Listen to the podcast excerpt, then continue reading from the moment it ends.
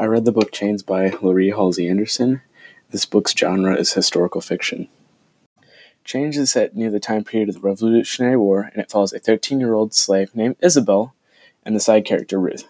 The story starts at their slave owner's funeral, where she is passed on to relatives and sold from Europe to Americas to the Locktons.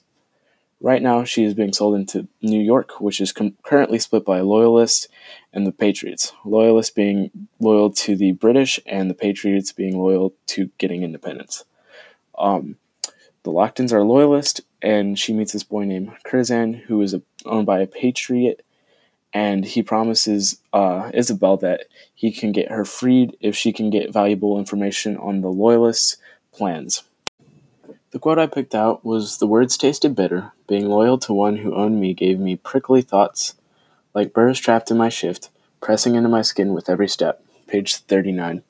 Um, I picked this quote because it was very important to the whole book because it explains the internal struggles that slaves and more than just her and other slaves had with the internal struggle of understanding that they were property less of an actual human because to them they were no human than anyone else so it caused much struggle for the main character and even other characters, which was shown throughout the book.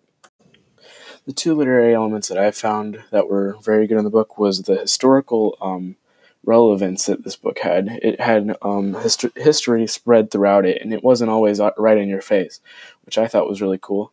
The other literary element I found was imagery, which I really loved because um, she helped do it in a really strong way because from everything that a slave goes through. And one of her specific points was when they were on the ship being shipped from Europe to America, she helped show the smell senses and all five senses just with her pages, and it was pretty cool. I recommend the book Chains to anyone who likes a historical fiction book or uh, history books.